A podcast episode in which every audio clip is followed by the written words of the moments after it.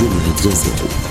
Le dimanche dix décembre deux mille vingt-trois, le ministère de l'Intérieur annonçait son intention de dissoudre dans les semaines à venir Academia Christiana et, dans la foulée, la citadelle située à Lille. Depuis l'élection de Macron en deux mille dix-sept, on s'approchera de la quarantième interdiction gouvernementale d'honorables associations françaises. Un bien triste record. Quelques mois après la dissolution du mouvement politique catholique Civitas et au lendemain de la dissolution de la division Martel, le gouvernement s'attaque maintenant à un institut de formation intégrale qui instruit le corps, l'esprit et l'âme, ce qui change fortement des programmes scolaires officiels qui ne font qu'enseigner l'ignorance, la laideur et la grossièreté aux enfants. Cette décision prochaine indigne déjà le sénateur reconquête des Bouches-du-Rhône, Stéphane Ravier, qui a participé à une, à une université d'été récente d'Academia Christiana. Éric Zemmour, Jean Messia, les députés R N Grégoire de Fournas et Debout la France Nicolas Dupont-Aignan et le député européen Gilbert Collard ont eux aussi dénoncé cette iniquité. S'appuyant sur l'article L deux cent douze tiret un du Code de la sécurité intérieure, car il en existe un, d'une efficacité redoutable d'Arras à la station de métro parisienne Bir-Hakeim, les motifs invoqués en faveur de la dissolution sont fallacieux. Invité le onze décembre, à la fois sur CNews et Europe un, Gérald Darmanin a déclaré qu'Academia Christiana n'est pas une association qui correspond, me semble-t-il, aux valeurs de la République. L'affirmation laisse pantois. Entend-il vouloir interdire les formations royalistes et bonapartistes ? Les princes Bourbon et Bonaparte devraient-ils bientôt prêter allégeance à la gueuse vérolée ? Et que sont donc ces valeurs de la République ? Le droit de se droguer avec l'ouverture des salles de shoot dans tout le pays ? L'I V G et le mariage pour tous ? L'euthanasie et le suicide assisté ? L'accueil incessant d'étrangers déséquilibrés ? L'atlantisme fétide et l'euromondialisme putride ? Le covidisme obligatoire ? L'égalitarisme dément ? Les prétextes insisteraient sur des cas d'apologie de l'État français et des appels à la haine, à la violence et à la discrimination, d'autant que l'association rêve de lever une armée de bâtisseurs. Les accusateurs susceptibles semblent ne pas connaître la métaphore. Il reproche aussi à Academia Christiana de compter parmi ses membres ou d'accueillir pendant ses universités d'été des personnalités fichées S. Ainsi, être fiché S reviendrait-il de nos jours à être automatiquement écarté de toute vie sociale et militante ? Le plus cocasse est que, le plus souvent, la personne fichée S ne sait pas qu'elle l'est. Le fichage se déroule dans la plus stricte confidentialité. Comment les responsables d'Academia Christiana pourraient-ils le savoir, à moins qu'ils présentent des dons certains de télépathie ou que le régime macronien oblige tous les fichés S dits d'ultra-droite à porter au revers de leur veste un S majuscule multicolore ? La justification est grotesque, d'autant qu'être fiché S n'est en rien une condamnation pénale. Ce n'est qu'un acte de, polit- de police politique. Le régime se plaît à désigner de cette manière ses opposants les plus déterminés.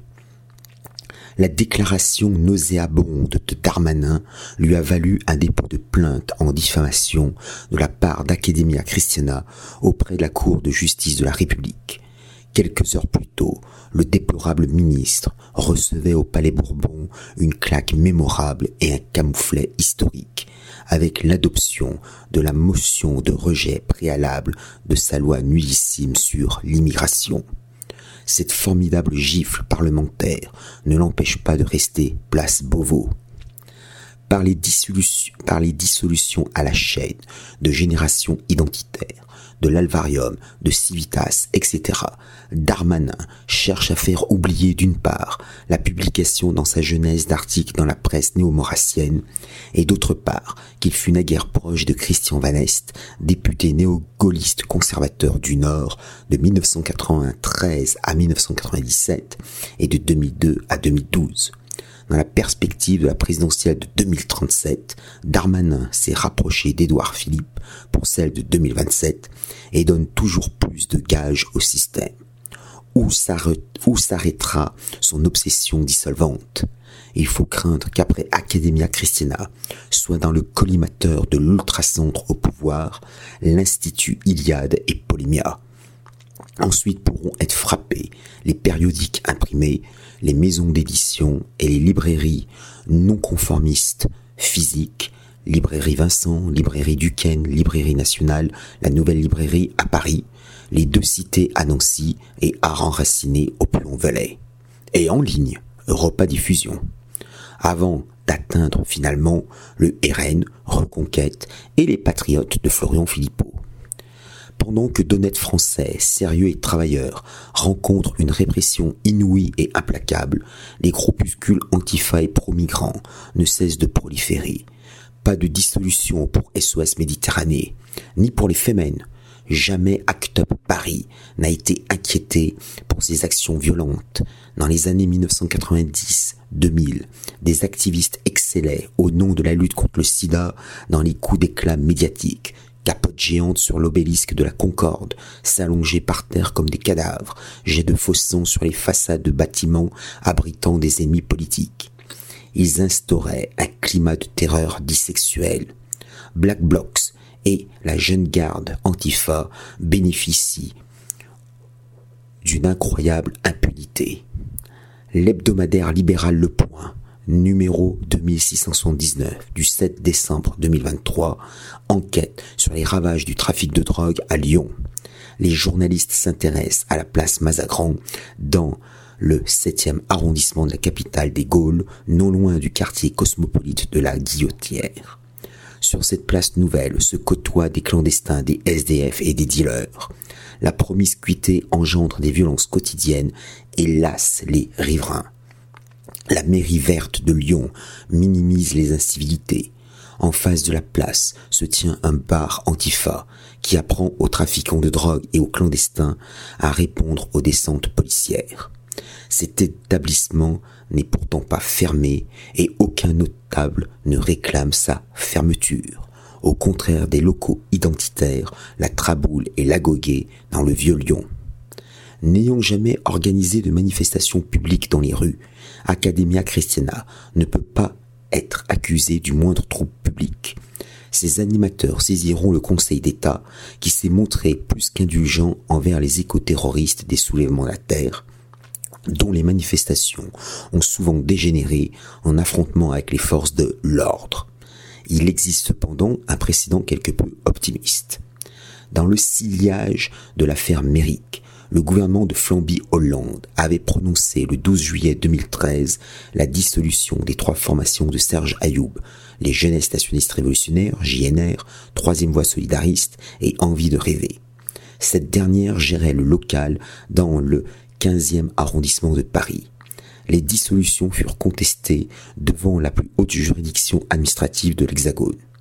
Par une décision du trente juillet deux mille quatorze, le Conseil d'État entérinait la dissolution des J N R et de Troisième Voie. En revanche, il annulait celle d'Envie de Rêver. Il estimait que cette association n'avait pas pour seule activité de permettre les activités illicites des deux groupements de fait, contrairement à ce qu'affirmait le décret pour justifier sa dissolution. Le local organisait en effet, chaque semaine environ, une conférence. Votre serviteur y intervint une fois. Ces conférences contrariaient certainement les autorités du déclin, mais aucune ne fit l'objet de poursuites judiciaires. Il y a par conséquent une légère incertitude sur l'effectivité du prochain décret de dissolution, surtout si Darmanin confond Academia Christiana et Civitas. Cela ne doit pas empêcher de riposter immédiatement à cette infamie. Appelons donc les éditeurs non conformistes à se concerter afin de sortir ensemble au plus vite un recueil de nombreuses signatures qui, par-delà les bisbilles habituelles, hurleraient haut et fort « On ne se laissera pas dissoudre !» Salutations flibustières.